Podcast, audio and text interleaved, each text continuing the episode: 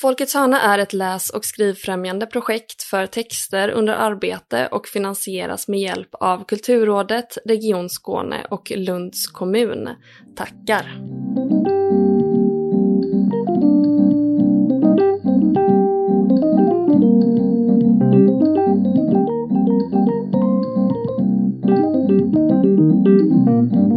Då säger jag hej och välkomna till Folkets Hörnas podcast. En podd om den skrivande praktiken. Eh, jag heter Agnes Stenqvist och med mig här har jag Emilia Palmén eh, och även författaren Cecilie Östby. Varmt välkommen! Tack så mycket! Inför det här poddsamtalet så har ju jag och Emilia lyssnat på din ganska purfärska ändå utkomna ljudboksroman Borta imorgon. Mm. En slags eh, psykologisk spänningsroman. Eh, som du dessutom vann Storytels krimtävling 2019 med. Mm. Eh, jag tänkte om vi kan börja lite i den ändan, så här, vad, hur, hur hände det? Vad, vad gick det? Hur gick det till? ja, nej men det var så här att jag eh, gick då på eh, Författarskolan vid Lunds universitet mm. eh, och höll på med ett helt annat projekt eh, som jag fortfarande inte är klar med faktiskt. Eller jag, jag är nästan klar med råmanuset där, men, men jag är inte riktigt klar där. Eh, och då, då var det en period som vi hade en ganska lång egen skrivperiod.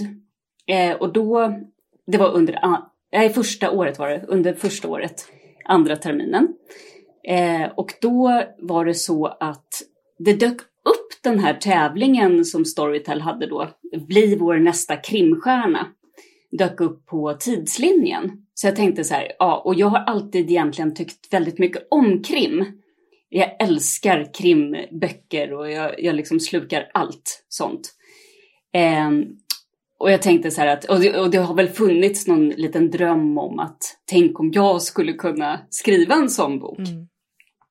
Eh, och samtidigt så var det ju på något sätt, jag hade ju oändlig skrivtid kändes det som. Eh, och tänkte att, ja men eh, ska jag liksom avbryta nu mitt, mitt projekt för att bryta in med det här. Det har, alltså jag har egentligen inte tid med det, jag ska ju bli klar med mitt projekt. Det är ju egentligen mycket viktigare.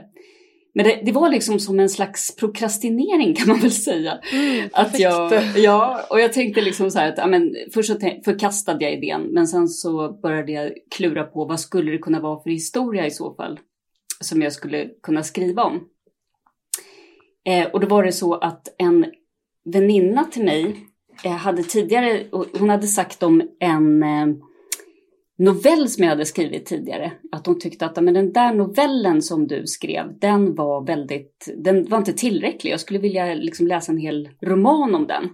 Mm. Eh, och då tänkte jag så här att ja, men det var liksom på något sätt färdigt för mig. Jag visste inte riktigt om jag skulle kunna klara av att skriva en hel bok. Men så började jag ändå nysta i den där och började liksom, det kunde inte släppa mig den här tanken. Och säg nu att det här var i januari som jag eh, såg den här notisen på tidslinjen och eh, deadline var i april. Så det var inte en jättelång mm. tid. Eh, men jag tänkte så här att eh, ja, när jag skriver, jag kan ju skriva en, en synopsis i alla fall. Så jag skrev en synopsis eh, och sen så drog ju eh, så tog den här skrivtiden slut och så började skolan igen och det bara liksom, det bara, ja, jag drogs in i det och tänkte liksom inte att jag skulle... Jag, jag tappade liksom tanken på att skriva den där boken. Och sen så, och det här, nu, det här låter helt konstigt nu, men det, när det var alltså, lite drygt en vecka kvar, det var alltså åtta dagar kvar till deadline, så tänkte jag så här, nej, jag måste göra ett försök. Jag har ju gjort en synopsis. Jag, jag, jag, det får bära eller brista. Jag skriver så långt jag hinner, helt enkelt. Så att jag satt i ja, dag och natt i en vecka eh, och skrev, eh, skrev faktiskt eh, ett helt råmanus eh, på den här veckan. Alltså jag kan säga att jag hade ett synopsis, så att så var det ju. Men jag, eh, liksom, ja, hela, hela tiden så bara satt jag och skrev den här. Och sen så skulle jag då till, för jag bor i Stockholm annars, eh, så jag skulle då till Lund på, eh, på lördagen och det var samma dag som deadline. så att min eh, man då, eller min sambo, han, eh, vi satt på tåget ner till Lund och han fick sitta och läsa korrektur och jag satt och, liksom, satt och skrev och la till en scen och liksom bara helt hysteriskt här in i sista sekunden. Tåget var lite försenat så att vi kom in eh, till Lunds eh, station 20 i 12. Mm. Och då skickade jag iväg texten. Så den stod så här, och det, det, ni vet hur dålig uppkoppling det är på, såna, mm. på, så här tåg, mm. på sna, snälltåget. Så det liksom bara stod och tugga och tugga och tugga och tugga. Och precis när liksom vi skulle kliva av tåget, då gick manuset iväg. Wow. Det är som en spänningsroman i sig, den, ja. den berättelsen. Exakt. Ja, ja, det var verkligen faktiskt... ett väldigt gott exempel på att en deadline kan eh, göra eh, under. Jag tror att det var hela räddningen. Därför att mm. jag vet inte riktigt, alltså nu, nu jag kan återkomma till eh, senare att det var ju inte riktigt slutet på den historien. Alltså det mm. har ju, jag har ju varit tvungen att bearbeta den enormt mycket efter det. Men eh, det som hände i den där processen var ju att jag fick ju ta närmaste, det, det första man bara kommer på. När man sitter mm. och skriver och så bara tar man, ah, man tar ett, ett strå där och ett strå där och en idé mm. kommer liksom bara, det, alltså man är tvungen eh, att ta den första idén som kommer. Och det, det. Alltså det har jag lärt mig så mycket av eh, när det gäller andra skrivprojekt. För att det är ju inte säkert att bara för att jag sitter och klurar på det i all oändlighet att det blir bättre för det. För när man har mm. den här texten så har man en text mm. som man kan börja jobba med. Eh, och det är tillfredsställande.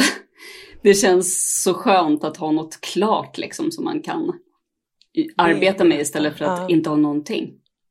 Det låter också lite som att när man har eh, den sortens extremt korta deadline och man måste få iväg att då eh, det blir också, även om det är väldigt kravfyllt tidskravfyllt så är det ju eh, kravlöst i det här med att okej okay, men det får bära eller brista, jag har liksom inget, vad är alternativet att det inte blir någonting alls då? Liksom.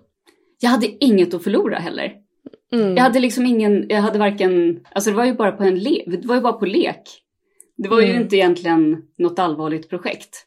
Och det tror jag också Nej. är lite sådär, jag har lyssnat i kapp lite på, på, eh, på Folkets hörna sen mm, tidigare. Mm, mm. Ja, då är det ju många som tar upp det här med lekfullheten i skrivandet och ja. hur, mycket, hur viktigt det är att bevara den. Och så fort man, och det som hände sen då, eh, det var ju liksom att när jag började få ögon på manuset istället, då kom paniken eller liksom sådär självtvivlet.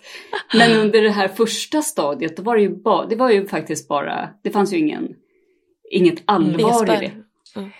Jag tycker det är jättespännande att du mm. säger det, för det, ja. eh, jag får en, en sån uppenbarelse själv. Ja. Att jag, jag gick på Skurup skrivarlinje med Emilia och att eh, det antagnings, eh, liksom, eh, arbetsproven och så som jag skickade in dit, det fick jag för mig dagen innan deadline för att skicka in. Och då var det också bara så här, ja, men det är bara kul. Mm. Och samma sak med vissa noveller som det har gått väldigt bra för, som har blivit publicerade, att det är väldigt mycket så, sista dagen imorgon eller sista dagen idag, att jag bara, ja men kanske ändå kör. Ja. Att det ligger nog ändå någonting i det, att liksom när man in, inte hinner stoppa sig själv och mm. blir självkritisk, det är då som det blir, blir någonting mer lustfyllt och ärligt kanske.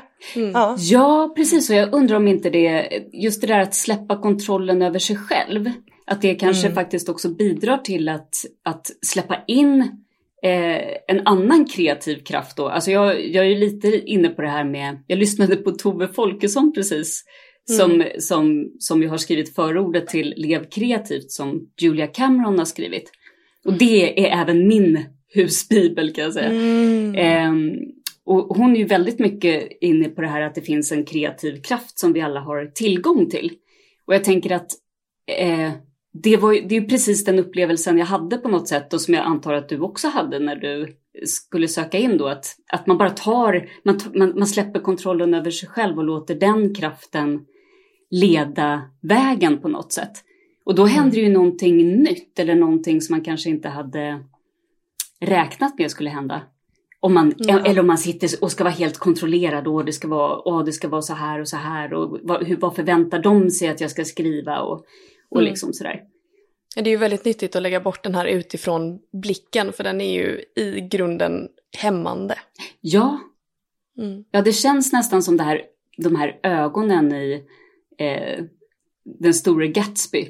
Om ni kommer ja, ihåg den här stora mm. skylten med ögonen som liksom hela tiden granskar den. Liksom. Det känns mm. lite så som att man är betraktad utifrån. Eh, och när man gör någonting sådär väldigt fort så, så har man inte möjlighet att, att eh, ha de kritiska glasögonen helt enkelt. Mm. mm. Så det var lite roligt att jag vann också då. Ja, ja. verkligen. Vilken historia. Alltså, ehm, eh, utan att säga för mycket, utan att spoila, skulle du kunna berätta lite om berättelsen om Borta imorgon? Ja, eh, precis som du säger, det är lite svårt att beskriva den utan att spoila ja. någonting. Men det, men det handlar ju om Julia som är då gift med Henry som är en väldigt eh, framgångsrik affärsman. Eh, och när man börjar träffa, träffa det här paret då så är det i, eh, först ifrån Julias perspektiv där man får veta att eh, Henry egentligen har mycket kunnat ha sin framgång på grund av att hon har varit eh, markstöd hemma eller liksom tagit hand om hans affärsbekanta och eh, lagat goda middagar och typ skött om eh, deras, eller hennes son som han har adopterat också. Eh, så att man får en känsla från början att det är ett, ett väldigt ojämlikt förhållande egentligen. Och där, där tar det liksom sin utgångspunkt. Men Eh, det handlar ju liksom om Julia och eh, Henrys förhållande. Det handlar också om Julias förhållande till sin mamma. Eh, och liksom Julias förhållande till egentligen alla hennes relationer som på något sätt eh, eh hon har skrivit eh, os, oskrivna kontrakt med, eller o, liksom så här, hon har skrivit kontrakt med omgivningen om vilken roll hon ska spela i deras liv. Och börjar kanske förstå att eh, hon inte vill ställa upp på det längre. Eller så. Mm. Någonting sånt kanske jag skulle kunna säga. Mm. Alltså mm. det som jag kan tillägga där, mm. utan att spoila för mycket, eh, är ju också att eh, det är ju, den berättas ju från två perspektiv. Eh, både från Julia och från Henrys eh, perspektiv. Och att den här, eh, alltså de diskrepanserna mellan de här berättelserna blir ju väldigt, alltså det blir ju väldigt, väldigt spännande och man blir liksom eh, vad, är, vad är sant, vad är falskt? Ja, och vad är, vad är ett perspektiv av ja. Men eh, du säger ju själv att den här är, eh, själva grundhistorien kommer från en, eh, en novell. Mm. Eh, fanns det perspektivet med i den novellen eller är det någonting du har hittat nu under de här åtta dagarna som du bearbetar boken? Eh, alltså jag skrev ju Julia först. Mm. Eh, och eh, det är hennes perspektiv egentligen som också novellen är skriven ur. Eh, så att henne, jag hade henne väldigt levande för mig. Jag vet precis vad hon är för, för mm. person. Alltså jag Karaktär. känner henne så inne, inne i mig, liksom, eller har känt henne under väldigt lång tid efter att jag skrev den här novellen också. Och har mött sådana. Alltså det mm. kanske, ja. Eh, nej, men, nej men det är lite, lite så här, nej men sådana som, som på något sätt målar in sig i hörn eller vad man ska säga. Eh, och Henrys perspektiv, det var en, en fråga från, förlag, eller från Storytel, de, tyck, de ville gärna ha med hans perspektiv. Och det mm. blev en jätteutmaning för mig. Eh, därför att där, då ska ju jag, då, han har ju en egen värld. Han har ju en värld som inte Julia är med i. Eh, och den världen var ju tvungen att då eh, skapa så att säga. Så där kom ju, där kom ju däremot eh, de här stora ögonen fram och liksom, alltså då, då blev det en an, helt annan skrivprocess. Eh, och jag var tvungen att verkligen ta reda på vem han är och eh, liksom hur, hur han ser på henne, hur han ser på sig själv, vilka vänner han har, eh, vilka relationer han har och sådär. Eh, så det var, det, var, det var en intressant eh, process i sig själv, verkligen. Men den var ju mm. betydligt mer smärt, smärtsam eller så, mm. så jobbig liksom. Mm. mm. då litade jag liksom inte längre på det här roliga.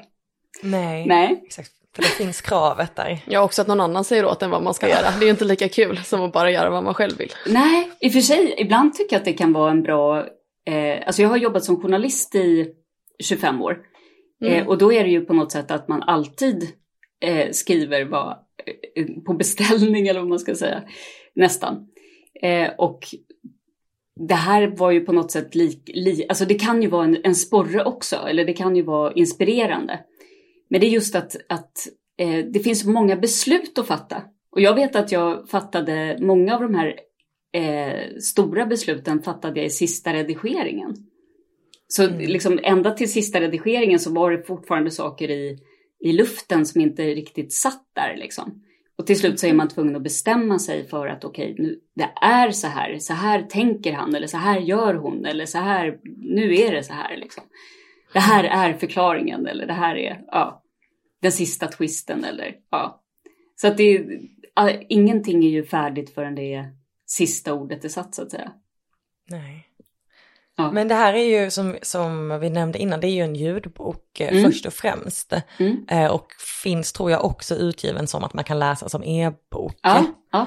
Eh, men i första hand är det en ljudbok. Mm. Eh, varken jag eller Emilia har lyssnat så mycket på ljudböcker innan, så vi tyckte det var väldigt kul att få göra det. Mm. Eh, och med det kommer det också så himla, himla många frågor, tycker jag. Alltså, var det någonting som var med när du skrev, att man skriver specifikt för en ljudbok? Till skillnad från hur man skriver en, en tryckt text, eller vad man vill kalla det.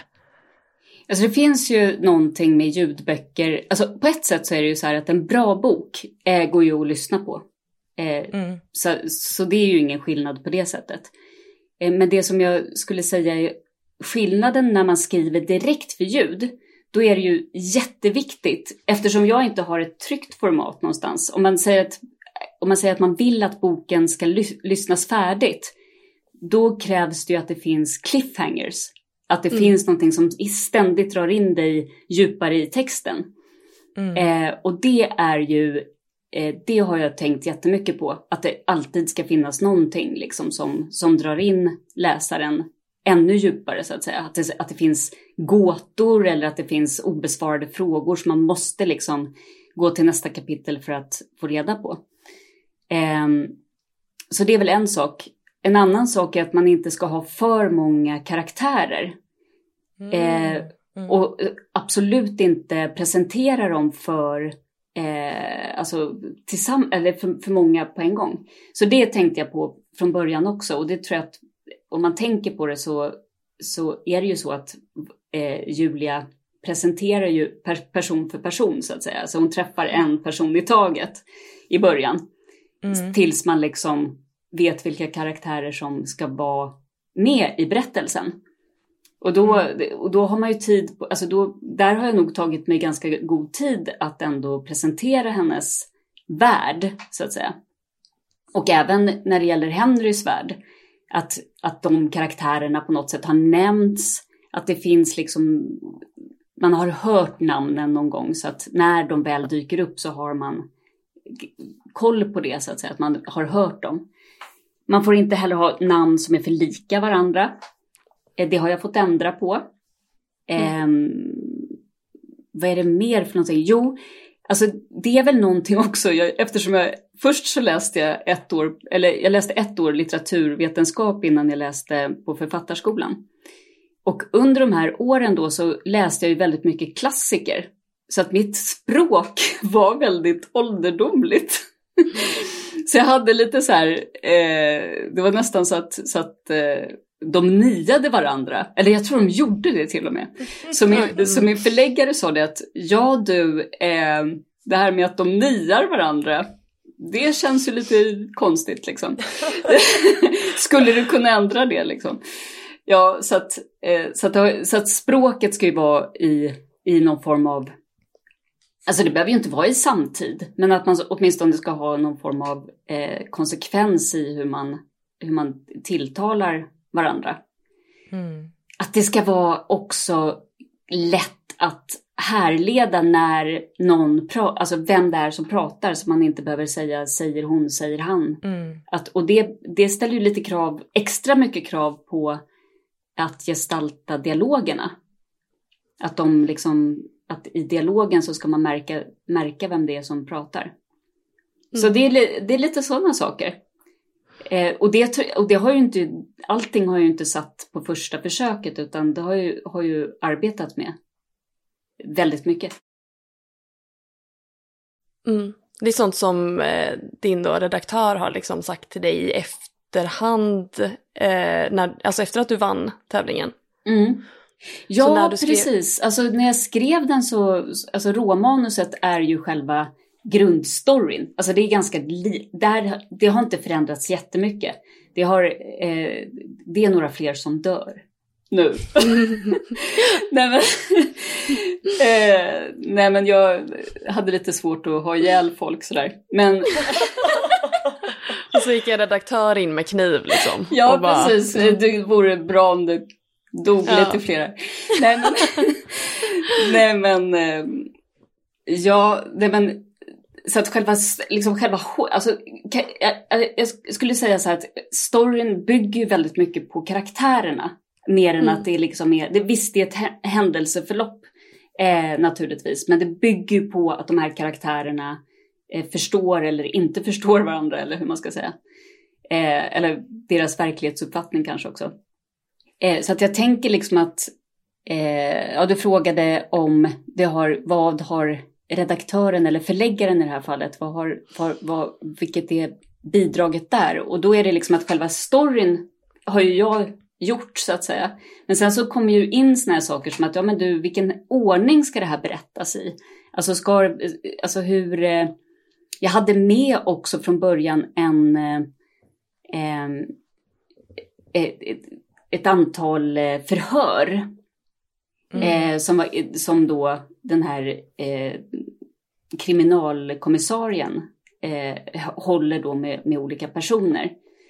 Eh, och de, de var med jättelänge, de här förhören. Det, det liksom var som någon slags, eftersom det här är liksom lite mer slow crime än att, än, än att det är, går väldigt fort allting. Och då tyckte jag att det skulle på något sätt bli mer spännande att ha de här förhören med som skulle på något sätt eh, förhöja spänningen.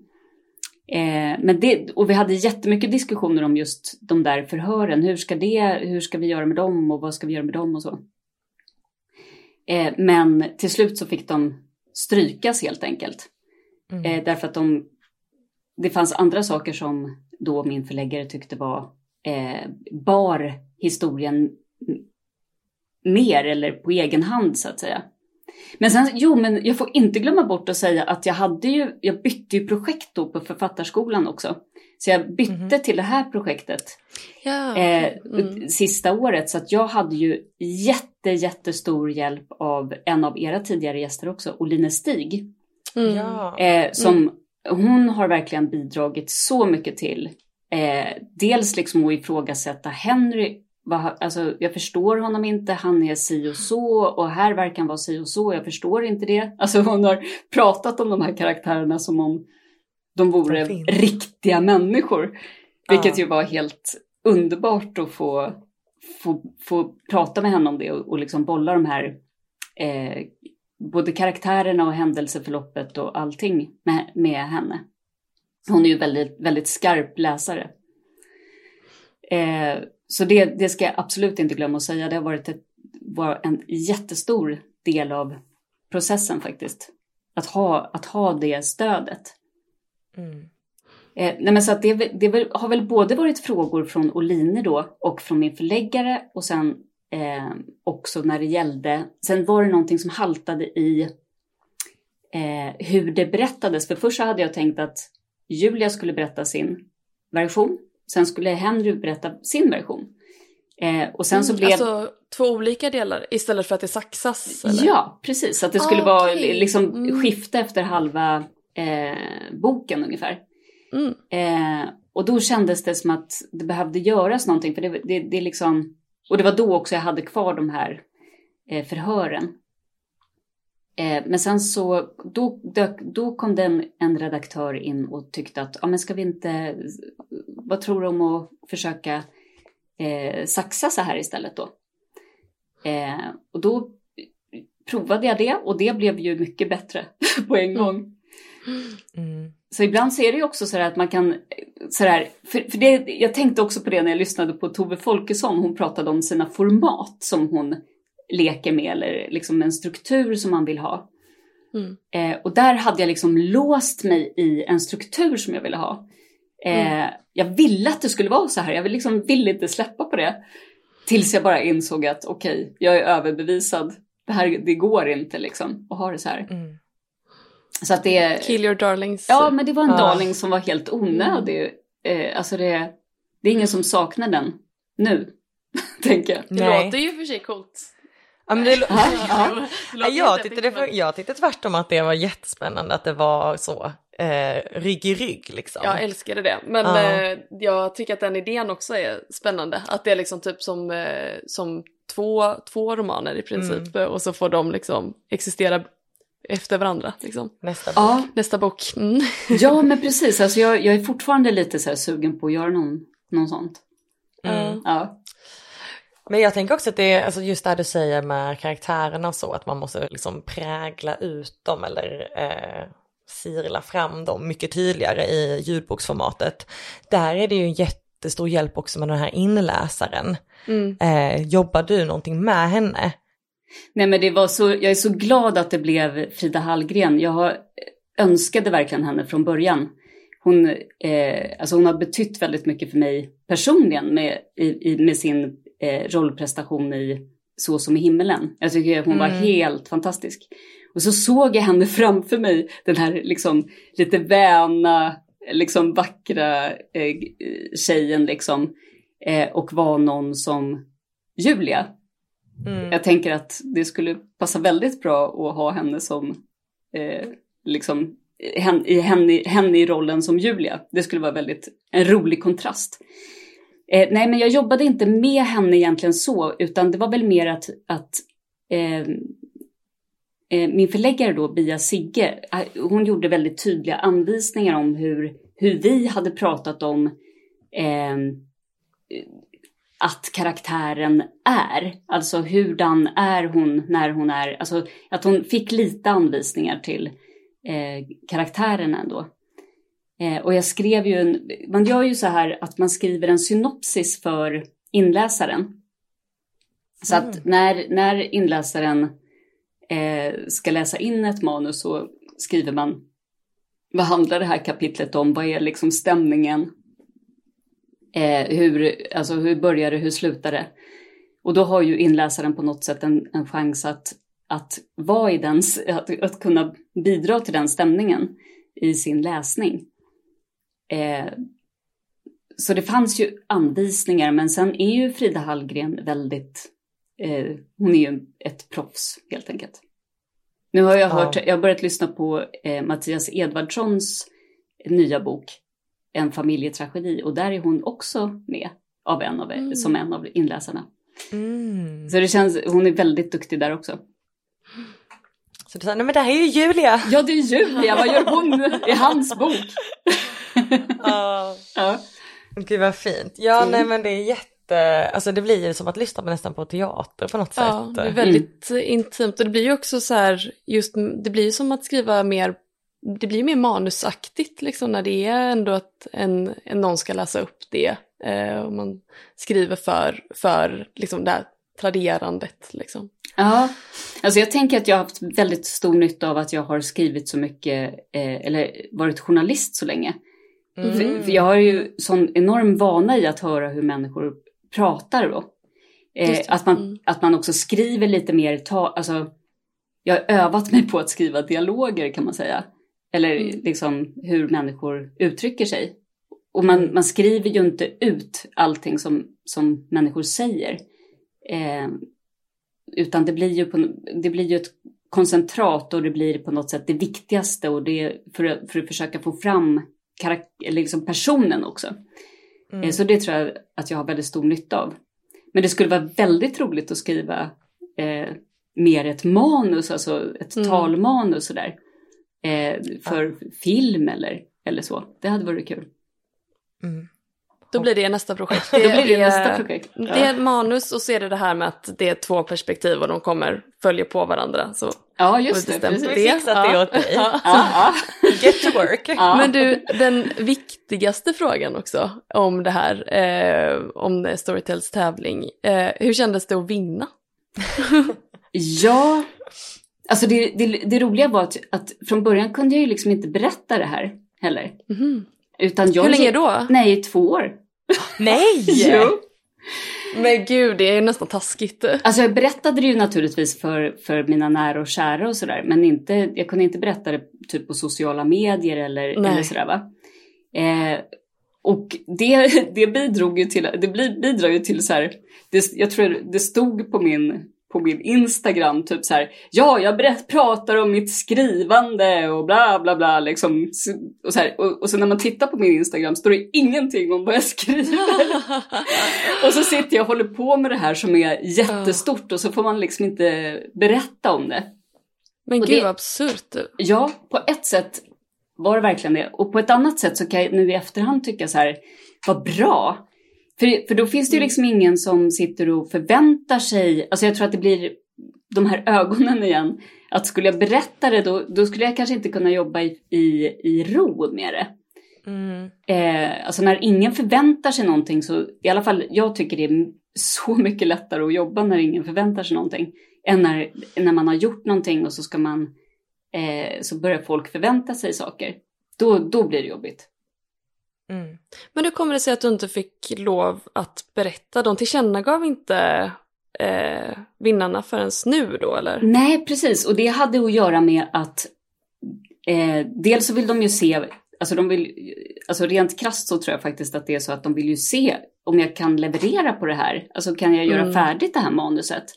Och då vill man kanske inte gå ut och säga någonting innan det är klart. Men sen så handlar det väl också om en tidsfråga i liksom utgivningen. När ska vi ge ut den här och på vilket sätt ska vi lansera eh, den här boken? Eh, och istället för att förekomma den då så, alltså att om min, jag, jag, fick veta också under tiden att det finns ju de som sitter och gör, har en process på, på flera år eh, och skriver i kanske tre år och de är fortfarande inte färdiga. I mitt fall så var det mycket pandemin som ställde till eh, fördröjningen. Eh, jag hade nog kunnat bli klar betydligt tidigare ifall det, ifall det var så att eh, inte den hade kommit i vägen och ställde till en massa, eh, sju, alla, folk blev sjuka och sådär.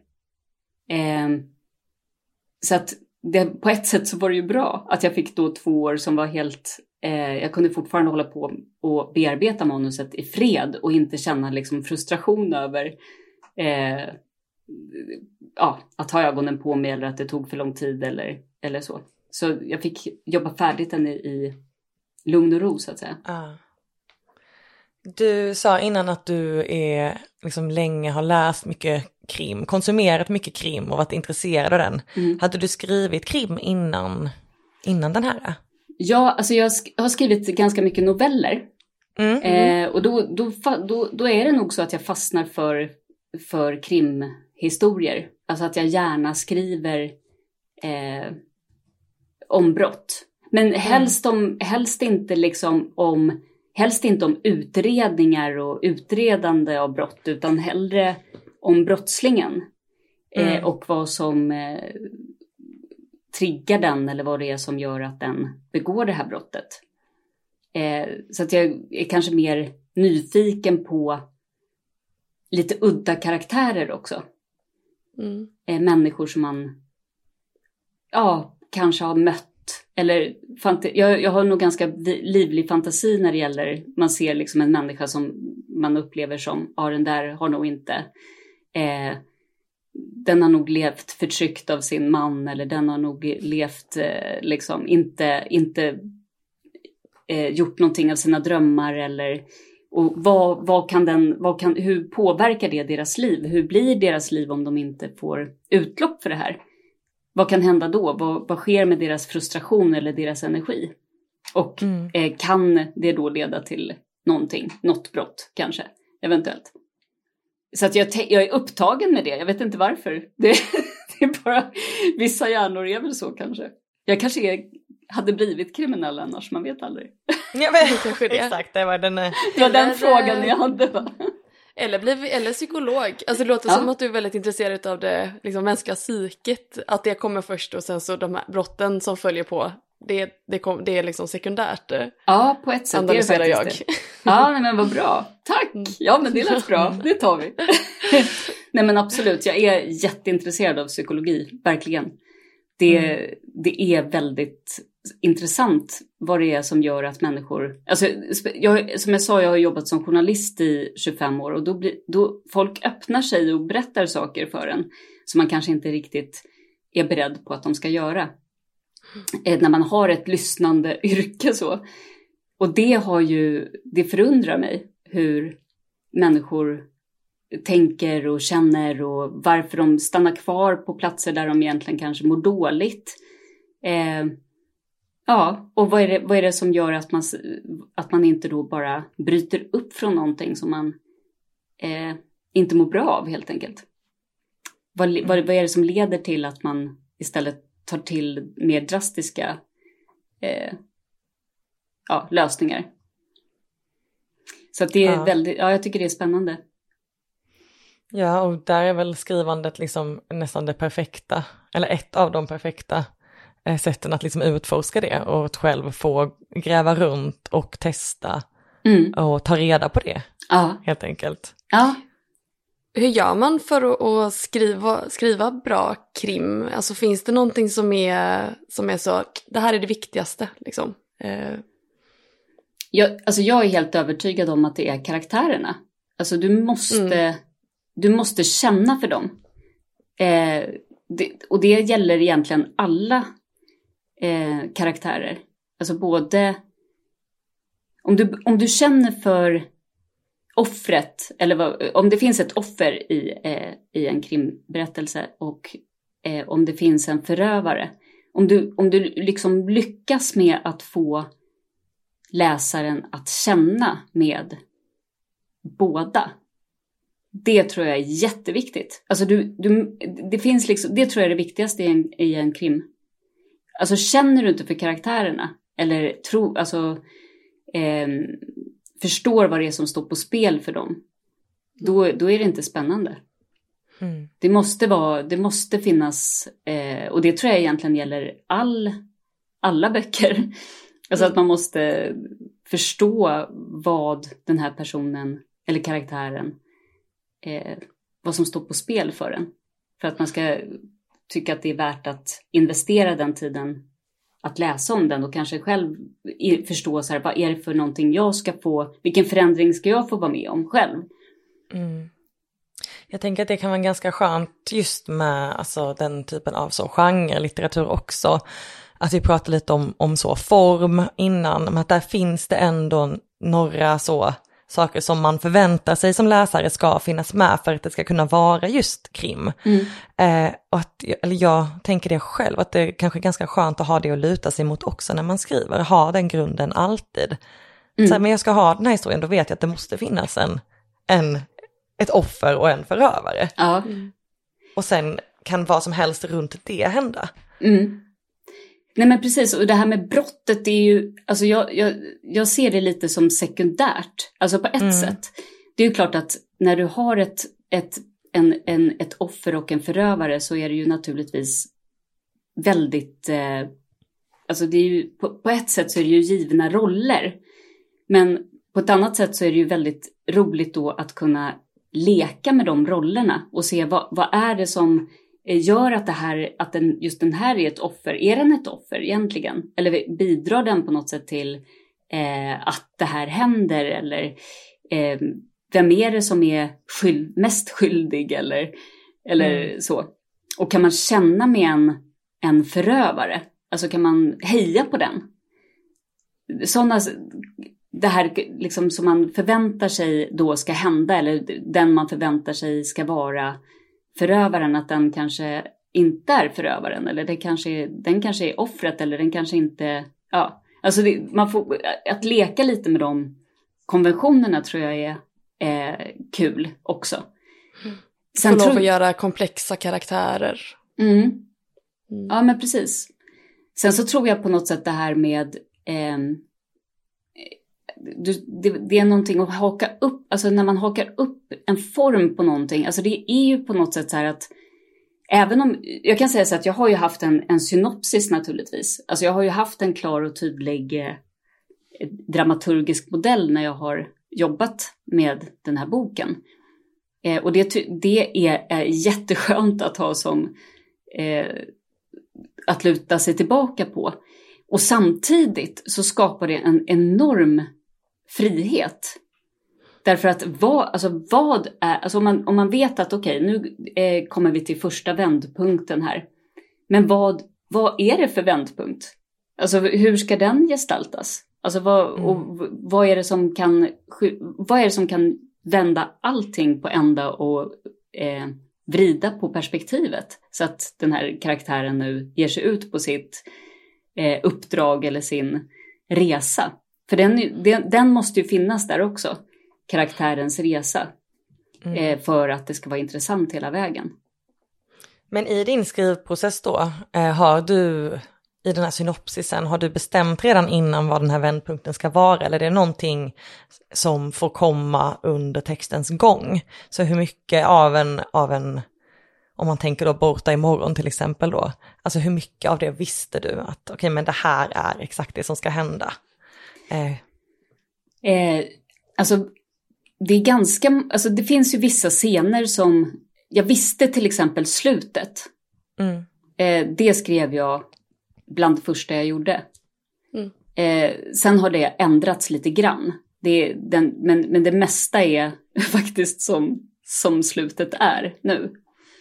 Eh, sen finns det, finns det liksom karaktärer som inte var med från början och eh, så att det har ju rörts till på något sätt slutet eh, ändå. Men själva liksom det som händer i slutet var där. Eh, så då när, och, och det, när det kommer så här starka bilder, då är det ju bara på något sätt att, att tänka att okej, okay, det här är en stark bild. Vad, eh, vad måste hända innan den här bilden för att den där bilden ens ska kunna bli sen? Ehm, så att på något sätt så hade jag nog en del hållpunkter i alla fall. Eh, men sen, alltså min synopsis är kanske inte så här superdetaljerad utan till exempel i början så är det ju så här att eh, Julia är på en handelsträdgård, sen har hon ett samtal med sin mamma, sen träffar hon sin väninna eh, och sen så träffar hon sin son. I den ordningen ungefär. Och eh, det är ungefär det som min synopsis eh, var. Mm. Jag visste liksom egentligen inte hur den här mamman var eller grannfrun eller eh, liksom så. Utan det, det kom liksom när jag skrev. Och det är det här jag menar också så här att ja, när hon ska träffa sin väninna. Eh, och då, då, då, kommer, då, då blir det någonting i karaktären som väcks till liv på något sätt.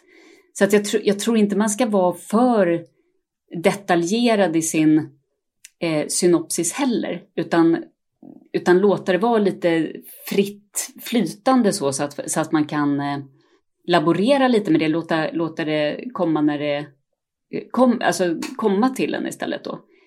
Mm. Eh, samtidigt är det ju på något sätt så att även om, om vi skulle säga då att om man har vissa scener som man vet ska vara med. Alltså nu, nu var det två år sedan som jag skrev eh, det här, det här mm. eh, manuset, så jag kommer inte exakt ihåg vilka scener som jag hade med i synopsen. Men de scenerna har jag å andra sidan också skrivit. Alltså det är inte så att de bara för att de finns i en synopsis så, så ska den ju ändå gestaltas och det ska göras mm. trovärdigt på något sätt i skrivandet sen. Mm. Alltså jag, jag, slår ett slag för synopsis helt enkelt. Ja, verkligen. En del, jag, jag, skriver ju saker, jag skriver andra, alltså mitt andra projekt, det är ju mm. inte synopsisstyrt, utan det skriver jag fram organiskt mer. Och det är ju mm. en plåga alltså. Jaså? Mm. Vill du inte berätta lite om det? Vad är det för projekt? Ja, men det, det är ett jätteroligt projekt faktiskt. Eh, det, är, eh, jag hade, det var det som jag började med då på eh, Författarskolan. Och det handlar om eh, två par som eh, åker till Venedig. De vet inte om, om varandra. Eh, men de möts i Venedig och det ena i, eh, alltså kvinnan i det ena paret och mannen i det andra paret har eh, tidigare varit ett par. Mm. Så när de möts i Venedig så, så uppstår det liksom eh, en hel del konflikter, eller hur man ska säga. Eh, och där, där är faktiskt idén att berätta eh, i fyra perspektiv. Mm. Eh, det är jätteroligt faktiskt. Och, och, ja, och det måste jag berätta också.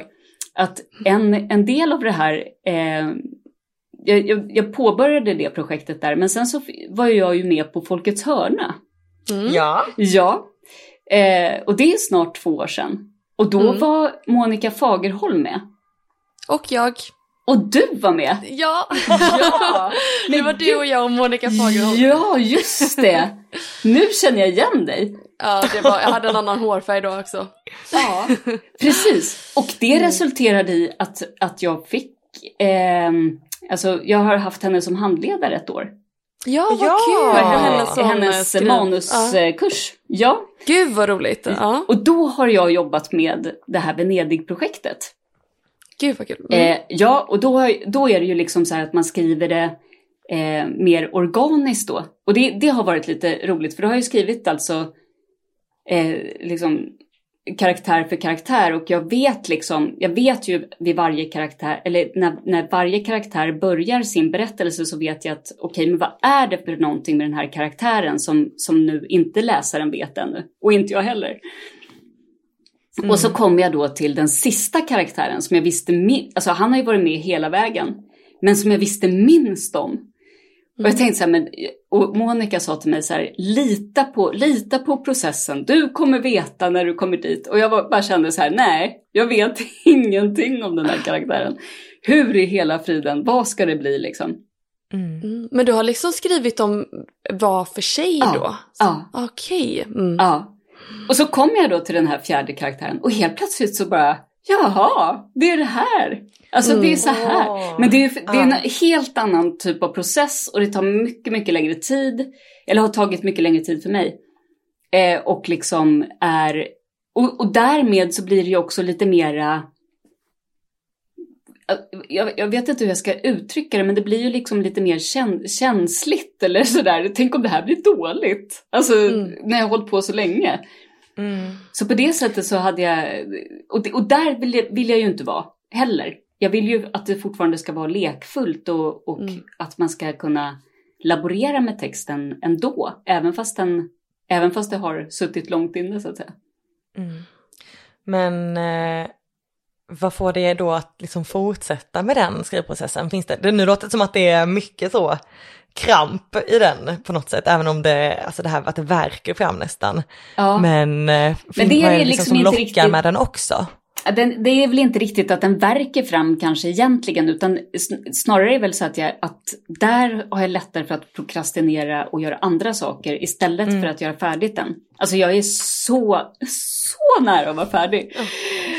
Och, och liksom kan inte slutföra den på något sätt, därför att det, för att det ligger så mycket eh, jag vet inte, det, där ligger kanske min prestige eller min liksom, alltså det är något, jag vet inte om det är smärtsamt. Eh, utan mm. det är väl mer liksom att, att våga komma... Det är att komma ur garderoben, eller jag vet inte. Ja men det blir också på något sätt som att det är just, nu är det sista, sista lilla sekunderna innan du ska bjuda in dem där utifrån ögonen och att andra ska kolla på det och sådär. Och man kanske vill vara lite ensam med sin, med sin bebis ett tag innan man liksom så visar mm. upp det för, ja. för världen. Ja. Men dels det, men också tänker jag just det att det är ju underbart ofta att få vara i, en, i ett manus som man hållit på med, liksom att det här är dina, kanske dina kompisar nu. Ja. Jag tänker så som du pratade om att Oline Stig pratade om eh, Julia och Henry när ni hade mm. handledarsamtal, att det blir, de här karaktärerna kanske har blivit riktiga för dig också, att då släppa taget, det är också väldigt svårt. Ja. Att bara säga, eh, men det var som, som Tove Folkesson sa förra veckan, att aha, men när jag blir klar då får jag aldrig mer skriva om mm. de här. Nej. Och det tänker jag ligger ofta och naggar en i, i bakhuvudet liksom. Ja, precis. Och så tänker jag också så här att nu har jag kommit till slutet av den här eh, berättelsen.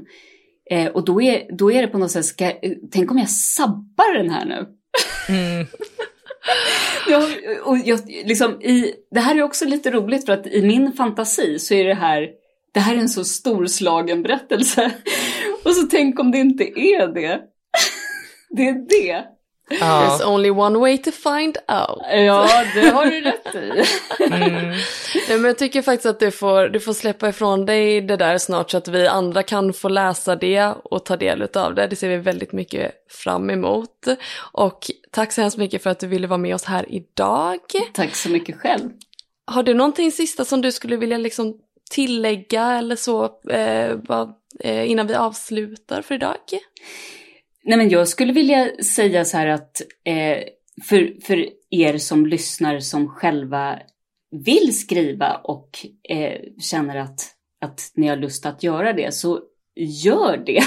Alltså det är inget, alltså skriv bara. Mm. Så, så fort man börjar skriva så har man ju på något sätt uppfyllt den här drömmen om att börja skriva. Mm. Mm. Så Alla kan skriva. Alla kan, Alla skriva. kan skriva.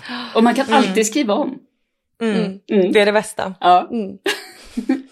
ja men vad underbart. Tack så hemskt mycket ja, för att du ville vara med. Ja.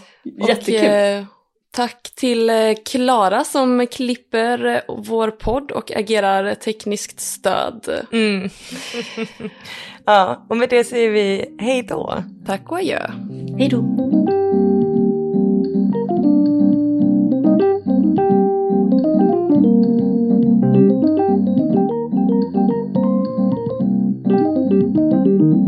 Mm-hmm.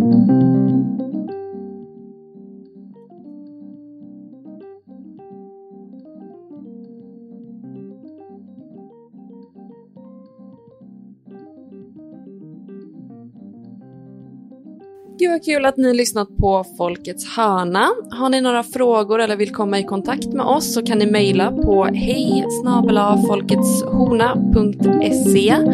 och följ oss gärna på sociala medier, eh, Facebook och Instagram. Där heter vi Folkets hörna.